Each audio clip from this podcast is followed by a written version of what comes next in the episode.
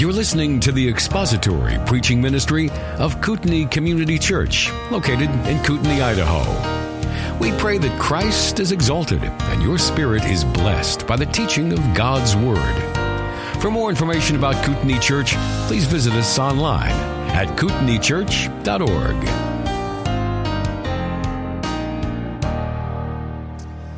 right, if you were not here for the conference over Friday and Saturday, you're going to get a little bit of a taste today of what you missed. And uh, I hope it'll be a lesson to you to not miss another one like this, especially if we have Scott back. Scott Klusendorf is the director of Life Training Institute. He lives in Atlanta, Georgia with his wife. He has four kids. Uh, Scott has been involved in pro-life ministry, particularly equipping Christians to defend life and the pro-life position and to answer abortion arguments and defend life. He's been involved in that for how long, Scott? Almost 30 years. So he is well equipped to do this. He speaks to nearly 72,000 students a year with his ministry in Protestant and Catholic high schools and equipping students with the life issue. So with that said, I'm going to turn this over to Scott Klusendorf. Scott, welcome.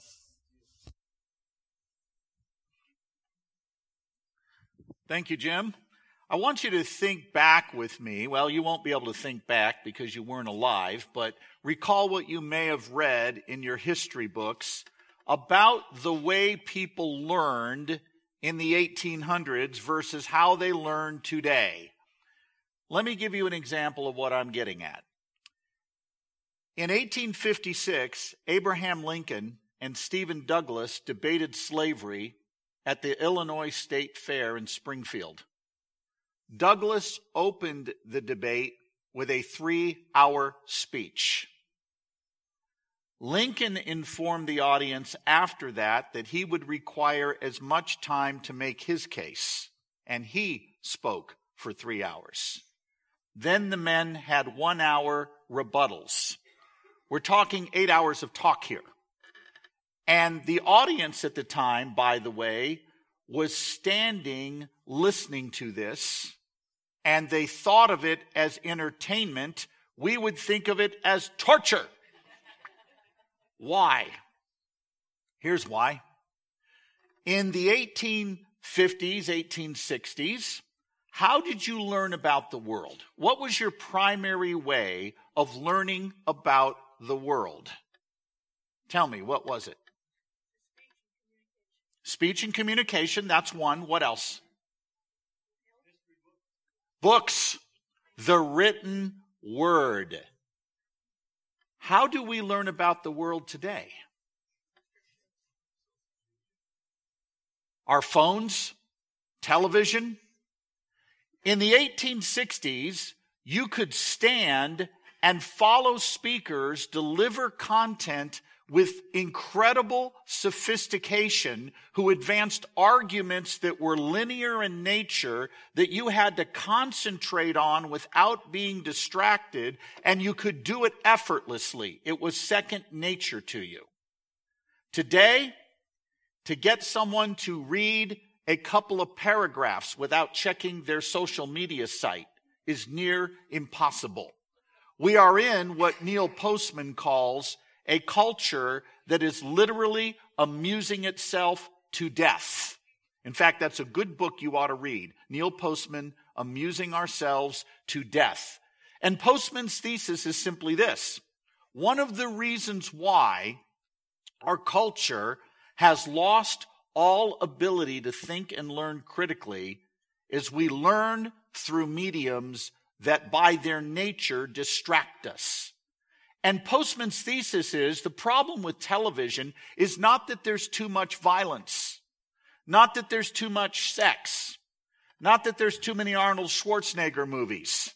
I said I wasn't going to mention Arnold here. I lied. But anyway, you get the idea. The problem for Postman is that television and our phones, if he were alive to have known what our phones would be, our, our media that we learn from now teaches us to take in information with no connective resources at all. So, for example, you're watching the evening news, as I was uh, a couple of weeks ago. I've since gone to counseling after watching that. the newscaster comes on and says, President Trump is pushing the nation to the brink of war. over what's going on in Syria, Lebanon, the Middle East, and his policies could push us toward another global conflict. And then they had this panel of so-called experts get up and talk about how we are in such a dangerous position right now and how we have not seen anything this dangerous in years. And right in the middle of that panel discussion, the leader of the panel discussion says, well, we need to take a break. Now this. And we get a commercial about Burger King right in the middle of a discussion about an event that is allegedly pushing us to the brink of war. Now, think about this for a moment. What would you think if you were reading a book and right in the middle of the paragraph, and now a word about McDonald's? Would you find that odd?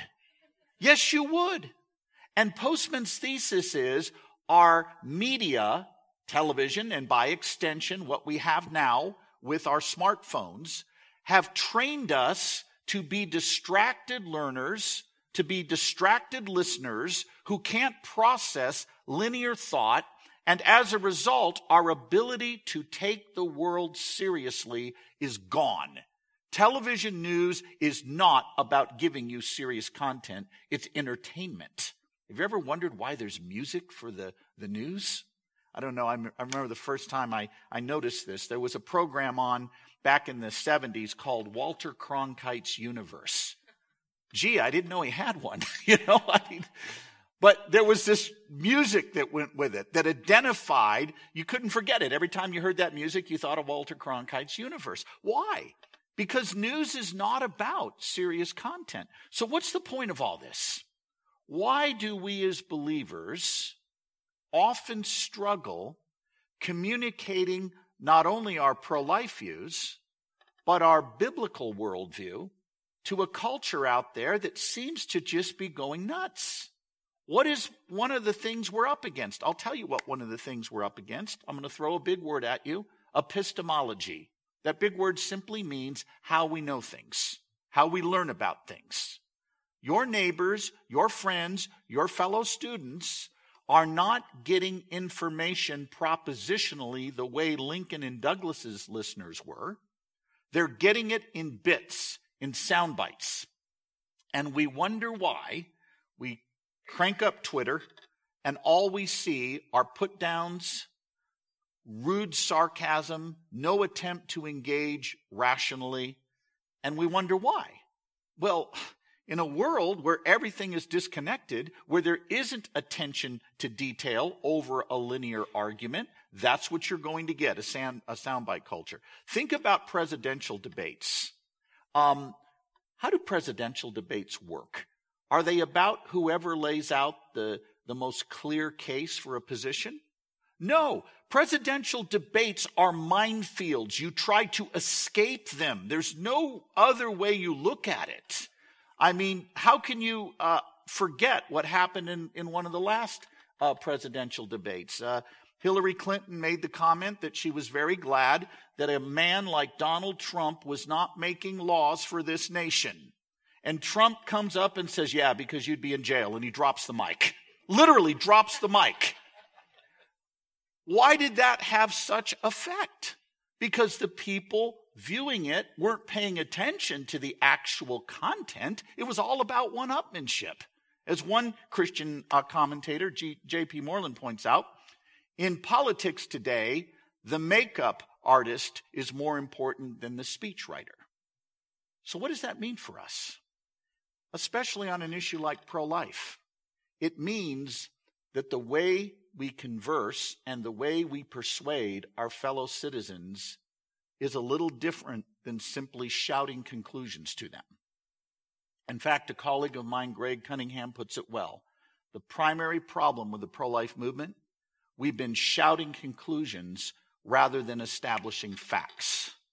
And one of the ways you reach people in a visual culture where they think and learn in disconnected sound bites is to bypass their normal way of learning and go right for their intuitions.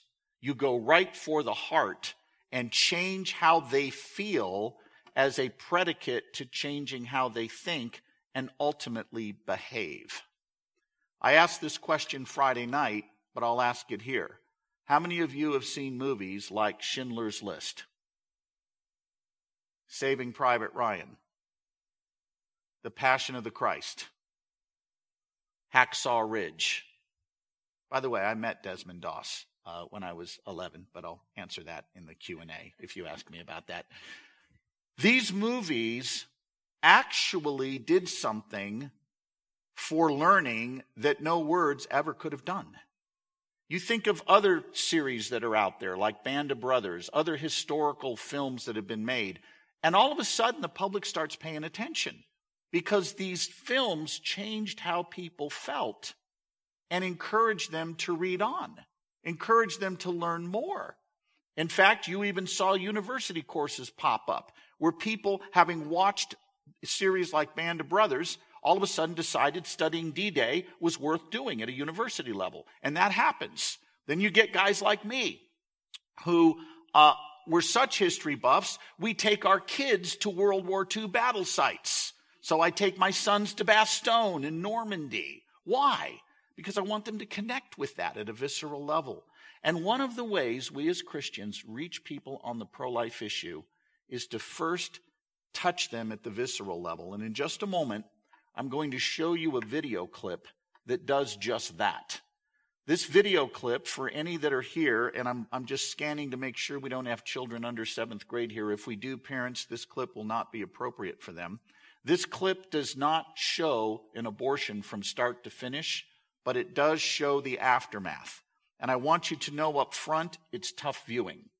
The 55 second clip although not showing that complete procedure, will show you a first, second, and third trimester fetus that has undergone abortion. And the reason we show this clip is not to beat up on people emotionally. It's not to use images and emotion in place of good arguments. Nobody thinks a university professor that uses images of the Vietnam War, pictures of children running naked from a, a, village that's just been napalmed, nobody thinks that professor is out of line. And I would argue the same is true with abortion. There are millions of our fellow citizens until they see it. They will continue to not think about it in any way that comes close to being linear, propositional, or serious. And as a result, we will lose this fight. This clip is about changing how a culture feels.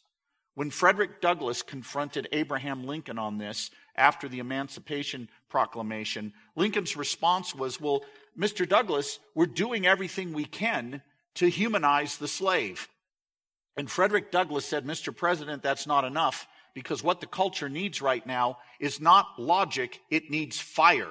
It needs the moral conscience of the nation arrested. And one of the ways you do that is to give the culture a glimpse into the behavior that they are not only tolerating, but promoting. This clip I'm about to show you, though disturbing, has a way out for you if you'd rather not watch it. There's no narration, and I will not narrate the clip. There's also in it um, a way for you to just simply look away if you'd rather not watch. And parents, if there are any children here that you wish not to see, advise them to look away during this brief clip. As I said Friday night, Christians do not believe the way out of the abortion mess is to make excuses for it. In other words, when we tell the truth about abortion, we don't have to do it by hedging and somehow say, well, you know, maybe there were circumstances that led to this. And we don't encourage people to make excuses for sin. Rather, we encourage them to take advantage of an exchange for sin, Christ's righteousness for their sinfulness. In other words, we point them to the gospel. And one of the tragedies in today's culture, and thankfully it's not true at this church, thankfully it's not true with Pastor Jim and the elders here, but one of the tragedies we face is the problem that lots of pastors we encounter, when we go to speak and show a clip like I'm about to show you, they veto it on grounds that we don't want to lay a guilt trip on people who've had abortion. And you know what my response is when they say to me, we want to spare people a guilt trip? My response is, if we don't tell the truth about abortion, we're not sparing people guilt. We're sparing them healing because unconfessed sin has them out of full fellowship with Jesus. We're not using these clips to manipulate. We're using them to convey powerful truths the culture would rather ignore. I want to show you this clip, and then what I'm going to do is give you the tools you need to make a case for the pro life view in five minutes or less with someone that you talk to. You will leave this session knowing how to do that. And then I'll take your questions because there will be some time left. But you'll walk out of here knowing how to do it. But step one is to simplify things by focusing people on what really matters in this debate, what's really going on. So without further delay, we're going to roll this clip. Again, if you want to look away, you feel the freedom to look away. And then when the video concludes, we'll get busy making that case for you. Toward the end of World War II, there was a remarkable event that happened involving Dwight Eisenhower, the Supreme Allied Commander.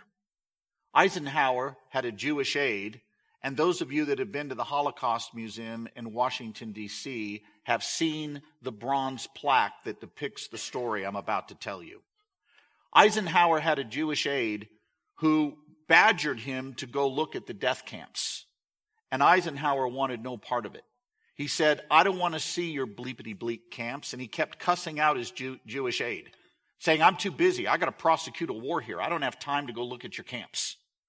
And the Jewish aide, despite the impatience of his commanding officer, badgered and badgered Eisenhower until one day Eisenhower came unglued and said, I've had enough. I will go look at your camps just to get you off my back. And the aide puts him in a Jeep and drives him out to Ohrdruf, one of the most notoriously brutal camps. Eisenhower gets out of the Jeep. He walks into a couple of bungalows walks across the courtyard to another building where he ducks behind it and spends 20 minutes throwing up. And then he comes back to the Jewish aide and says, You get every company commander on the phone within 50 miles of this place. I want them to see what I just saw. I'm told the American soldier doesn't know what he's fighting for. When he sees this, he'll know what he's fighting against.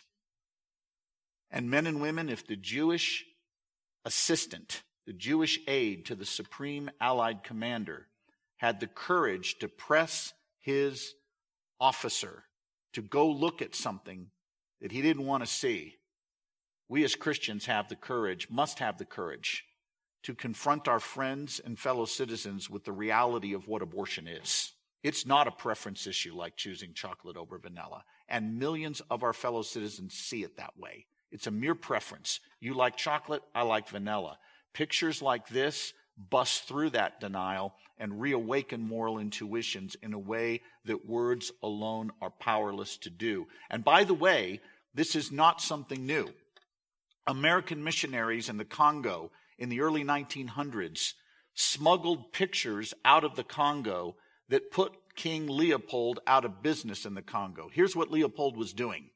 Leopold sent his insurgents into the Congo, and he, these, these insurgents would round up the village children, and they would say to the children, You're going to go collect certain levels of ivory and rubber, and if you don't get the levels we, we require of you, we're going to chop your hands off.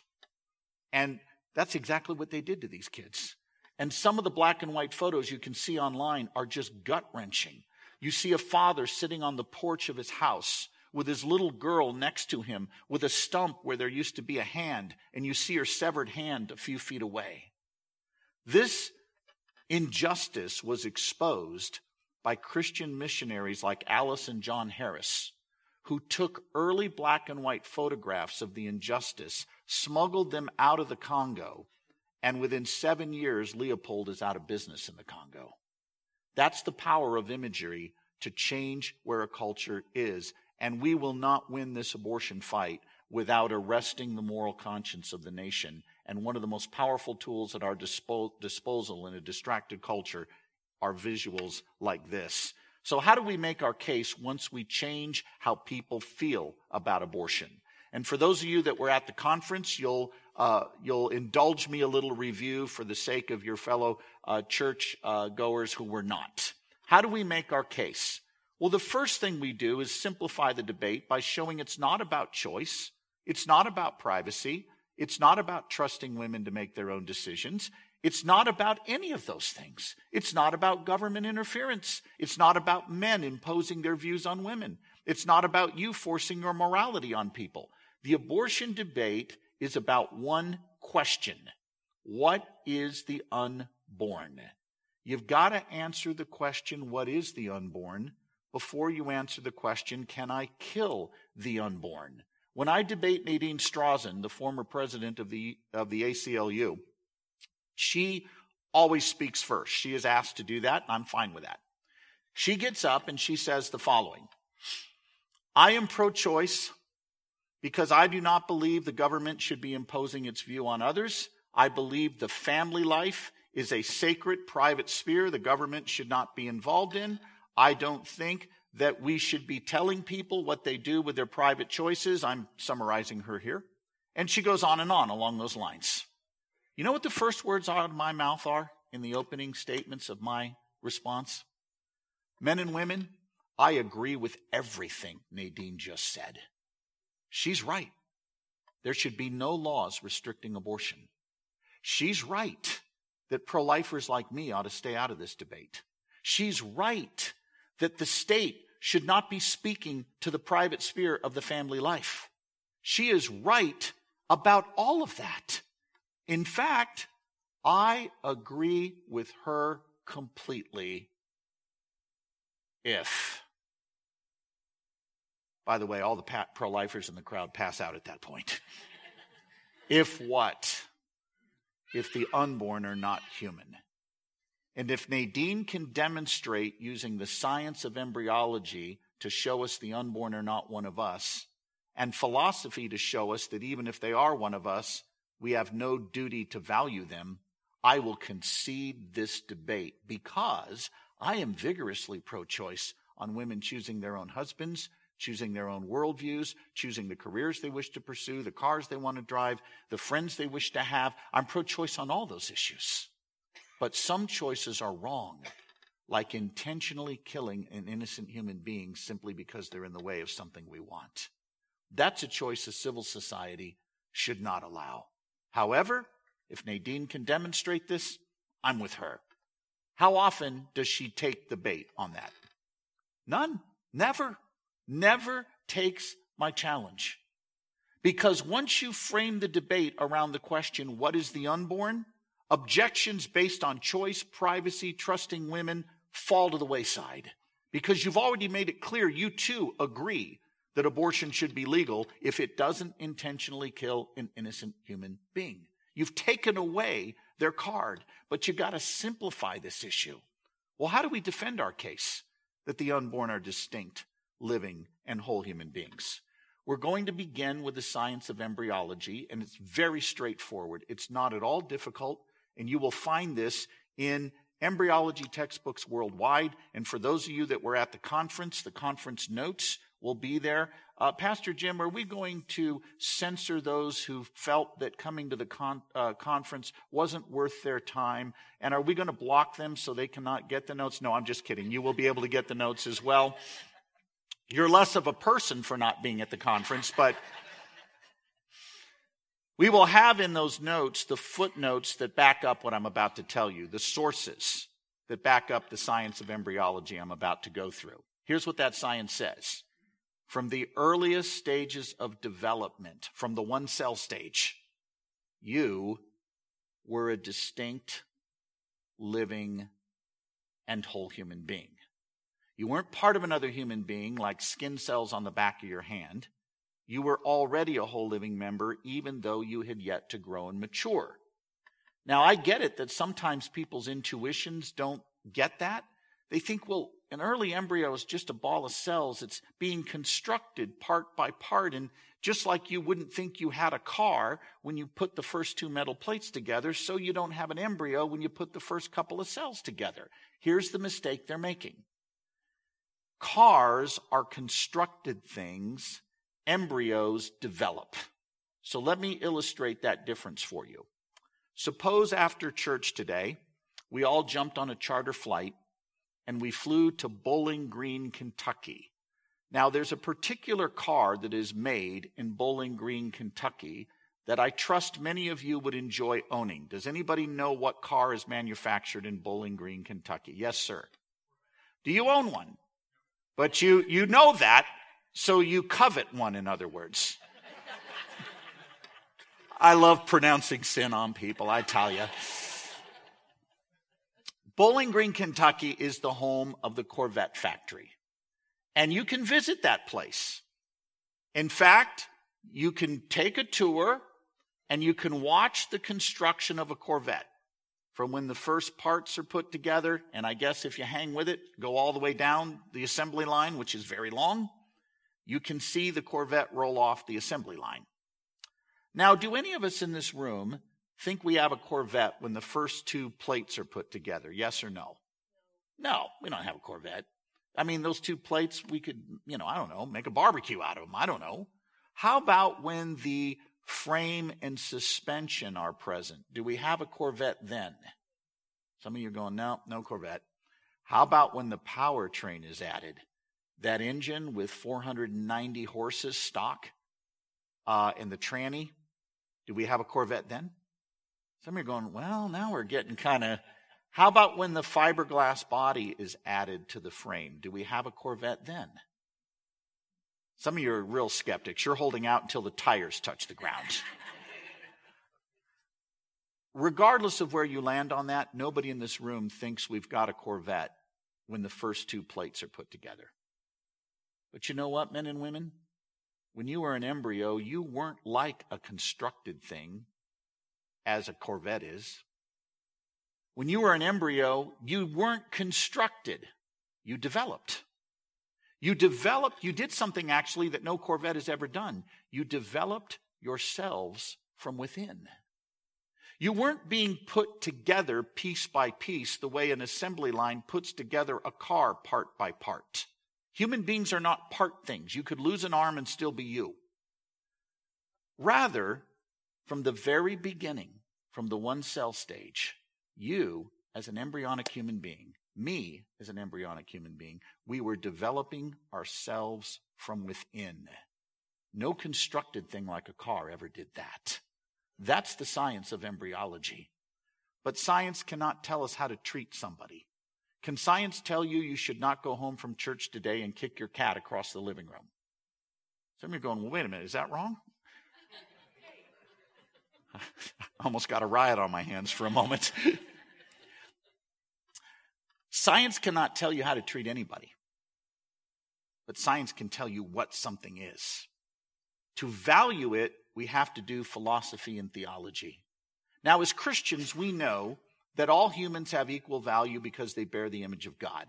That's the biblical teaching, and we'll explore that in more detail in the sermon. But our secular friends out there may not quite get that, so let's help them out a little bit. They're most likely to agree that they have value, that you have value. True, they have trouble grounding that outside of theism, but they accept it as a given. Well, then what I do is point out that there's four differences between the embryos they once were and the adults they are today, none of which justify killing them at that earlier stage. There are differences of size, level of development, environment, meaning where we're located in degree of dependency, and none of those are good reasons for saying we could kill you then, but not now. Now, this is a key point, and I hope you grasp this.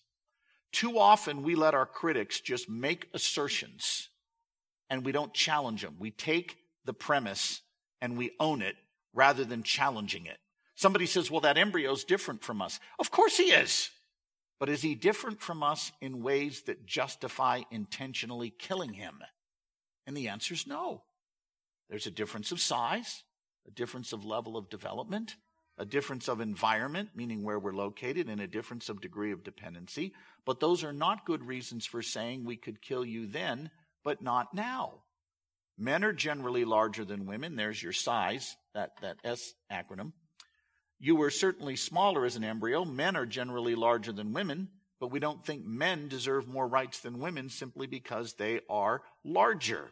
Uh, level of development, we don't think you uh, somehow can be killed simply because you might be two and not have a reproductive system that's developed yet, where a 21 year old who does have that system developed gets a right to life. We don't think that bodily development somehow gives you value once you've been born, but people love to do that with the unborn.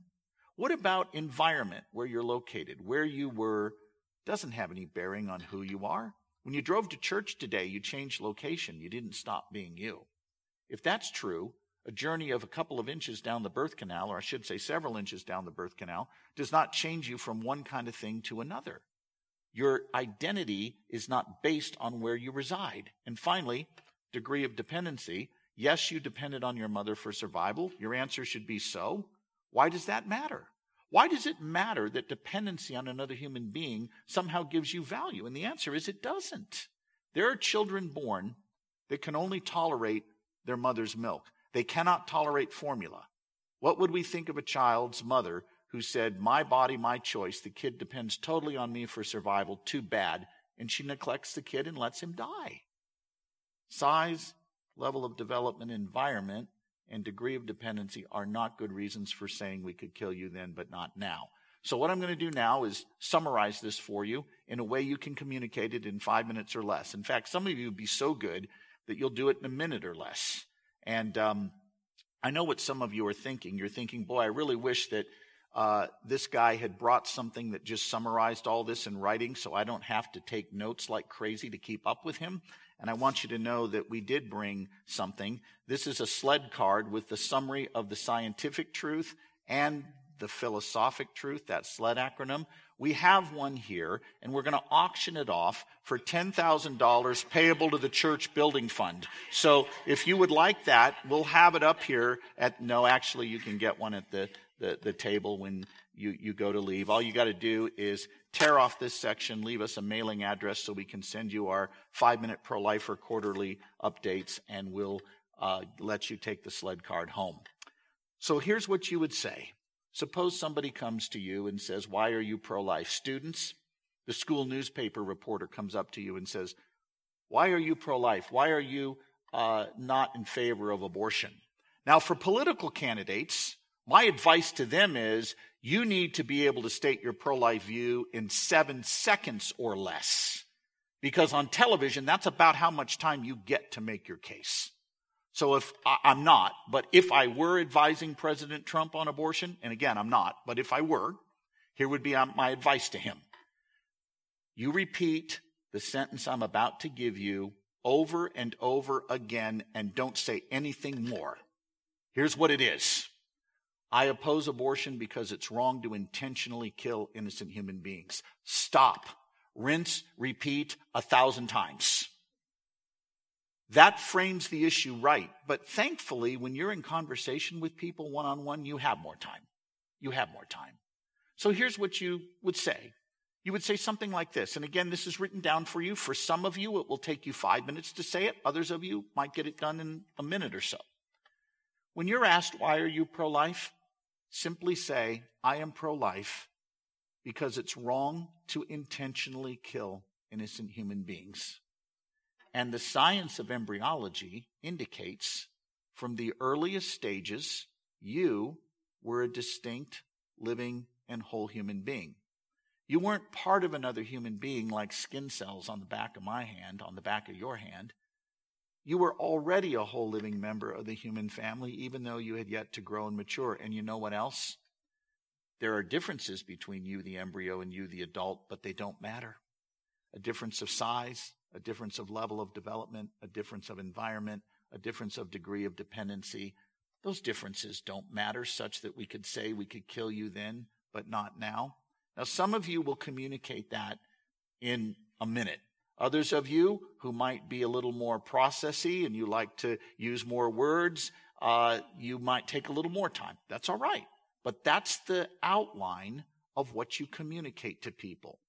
And when you combine that powerful pro life apologetic with images that reawaken people's moral intuitions, you get results like what we see at Catholic and Protestant high schools nationwide.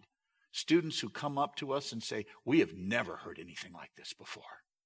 We had no idea.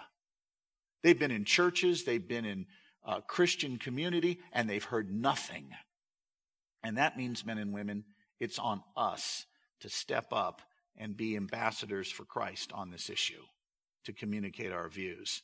And hopefully, what I've given you today will give you a start on that. For those of you that were at the conference, uh, great. You got a little review. For those of you that weren't, you got a sense of what we covered over the weekend and why it was a tragic mistake on your part that you weren't here. But because we believe all humans have equal value, we'll welcome you to fellowship anyway today. Now, uh, what questions can I answer about anything I threw out there that you'd like me to comment on or anything related? Yes. So you backslid.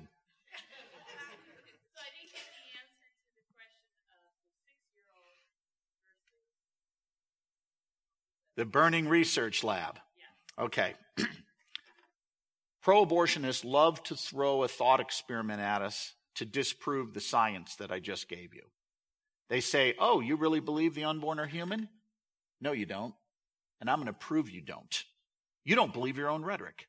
Pretend you're in a burning research lab. In this corner over here are a thousand frozen embryos on ice. In that corner over there is a six year old girl. The building is an inferno. You cannot save both. You got to pick one. Are you going to save the thousand embryos or the six year old girl? Where's everybody in this room going? Six year old. And the critic says, See, even you don't believe your own rhetoric because if you did, you would at least consider saving those thousand embryos. Are you stymied? The reality is that this is a very flawed attempt to refute the pro life view. The pro life argument goes like this Premise one, it's wrong to intentionally kill innocent human beings. Premise two, abortion does that, therefore it's wrong. Does that analogy refute that syllogism? No. At best, it would show we're inconsistent in the way we apply our pro life view. It does nothing to refute our syllogism. But actually, I don't think it is inconsistent. I don't think it disproves anything about our motives or our consistency. And here's why. What is the purpose of that analogy? What question is it truly addressing? Is it truly addressing who we get to kill or who we ought to save? Which is it? Who we ought to save. Is abortion about who we, who we save or who we get to kill?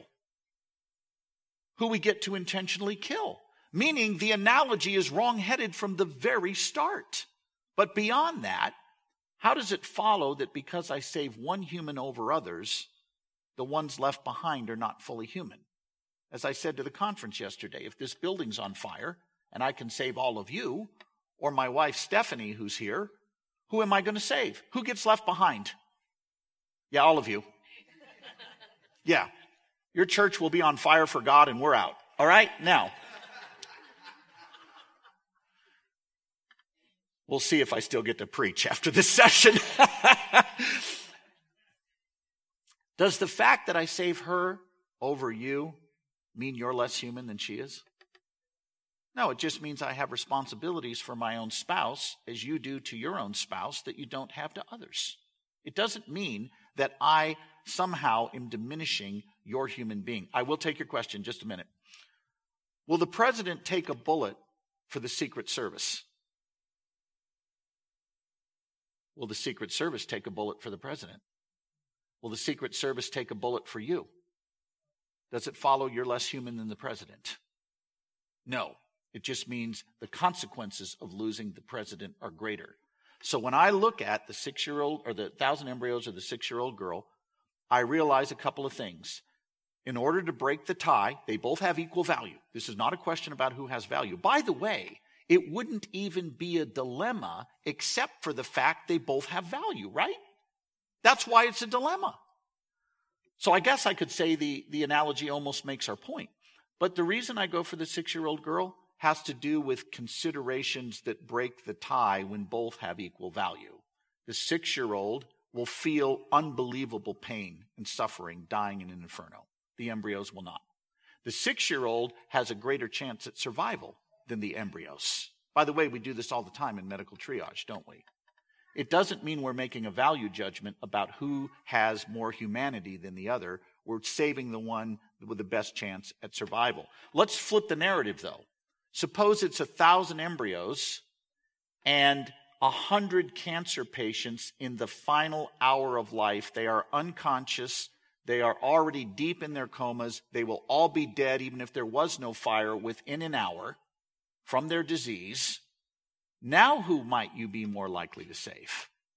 Now the embryos have the better chance at survival. I save them. It doesn't mean those cancer patients are somehow less in the image of God or less valuable. It just means I'm going to save the one with the best chance. So none of this is a value judgment about who counts. All right, who had the question? Yes. It's not part of our organization, but we work with them. They're very good people. Yeah. Uh, why a six year old is in there? Ask comedian Patrick Tomlinson, who, in, who uh, is popularized this analogy to try to refute pro lifers, why it's a six year old girl. The truth is, he stole it. He's actually a plagiarist. Uh, four other pro abortion thinkers thought of it long before he ever did, but he's owned it as his own. It's really quite sad to see. Um, so, anyway, that is the answer to that, that question. Yes? That's called Abort 73. They uh, go out and they do uh, campus displays on abortion and, and other things. Jim, do I have time for one more or are we out of time? Okay, I can take one more, I'm told. So, what other questions can I answer? Are you raising your hand or just patting him on the back of the head? Okay. Such a nice wife. I saw a hand. Uh, yes. Oh, no doubt. Now, I'm, I'm going to make something very clear. I work very hard to use abortion conversations to lead to evangelism conversations. And I find that that happens more than you can imagine. But it's also the reverse is true. There are people who come to Christian theism on the basis of hearing a pro life argument, and uh, they say to themselves, and I'm thinking of a guy like Hadley Arkes who did this. Um, he was an atheist, a secular Jew, but he was pro life. And he started noticing that it was Christians who were doing the best job of articulating the defense for the unborn. And he was drawn by their witness on behalf of the unborn, and he rejected atheism and turned to theism because of it. So that can work both ways. Um, but you're right. I like to make that case, and I like to defy the expectations of unbelievers. My friend Michael Sherrard is a pastor in Peachtree City, uh, Georgia, not far from me. He wrote the book Relational Apologetics. He preached a sermon on abortion about a year ago, and he showed the video clip we just showed in his sermon. And his church that day, unbeknownst to Michael, one of the families brought a Spanish relative who was a full blown atheist, an academic atheist. And that guy came to church that day. He only did it to, to be polite to his family. He did not do it because he, he was uh, a believer. And Mike preached on abortion. Used scripture, used logic, used philosophy, showed that clip. And that Spanish atheist made a beeline for him after service and came up to him and said, I have no words for what I just saw today and what I just heard. I had no idea Christians had anything intelligent to say on anything. And you, sir, just defied every expectation I've ever had. I don't know what to do with you. Now, here's what's interesting. The family members have had ongoing gospel conversations with this guy. He's thawing out. He's warming up. He's beginning to look at things, and the door in for him, the Holy Spirit used somebody being a truthful witness on abortion to say to him, maybe, just maybe, these Christian theists aren't as nuts as we think they are. So it can work both ways in that regard. Yeah. Thank you for listening to the latest podcast from Kootenai Church. If you'd like to learn more about Kootenai Church or to donate to our church ministry, you can do so online by visiting kootenaichurch.org. We hope you enjoyed this podcast and pray you'll join us again next time. Once again, thank you for listening.